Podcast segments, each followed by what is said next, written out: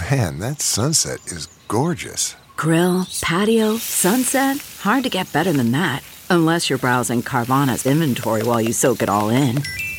Oh, burger time. So sit back, get comfortable. Carvana's got thousands of cars under $20,000 just waiting for you. I could stay here forever. Carvana, where car buying meets comfort, meets convenience. Download the app or visit Carvana.com today. This is Merriam Webster's Word of the Day podcast for August 21st. Brought to you by the new Merriam Webster's Advanced Learners English Dictionary, designed for students and teachers of English as a second language. Learn more at learnersdictionary.com. Today's word is ragamuffin, spelled R A G A M U F F I N. Ragamuffin is a noun that means a ragged, often disreputable person, especially a poorly clothed, often dirty child. Here's the word used in a sentence by David N. Dunkle in the Patriot News of Pennsylvania.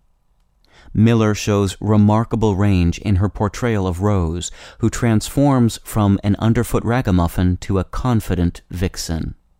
If you've guessed that rag or ragged is related to the word ragamuffin, you may be correct, but the origins of today's word are somewhat murky. In Middle English, the term functioned both as a surname and generically to denote a ragged and sometimes stupid person. And in the Middle English alliterative poem Piers Plowman, William Langland used the word to serve as the name of a demon. The muffin part of ragamuffin may have its origin in either of two Anglo Norman words for a devil or scoundrel, but that too is uncertain. No matter its muddied history, the word has continued to develop in modern times. It can refer to a type of music with rap lyrics and a reggae beat, a meaning that can be found in Merriam Webster's Unabridged Online. With your word of the day, I'm Peter Sokolowski.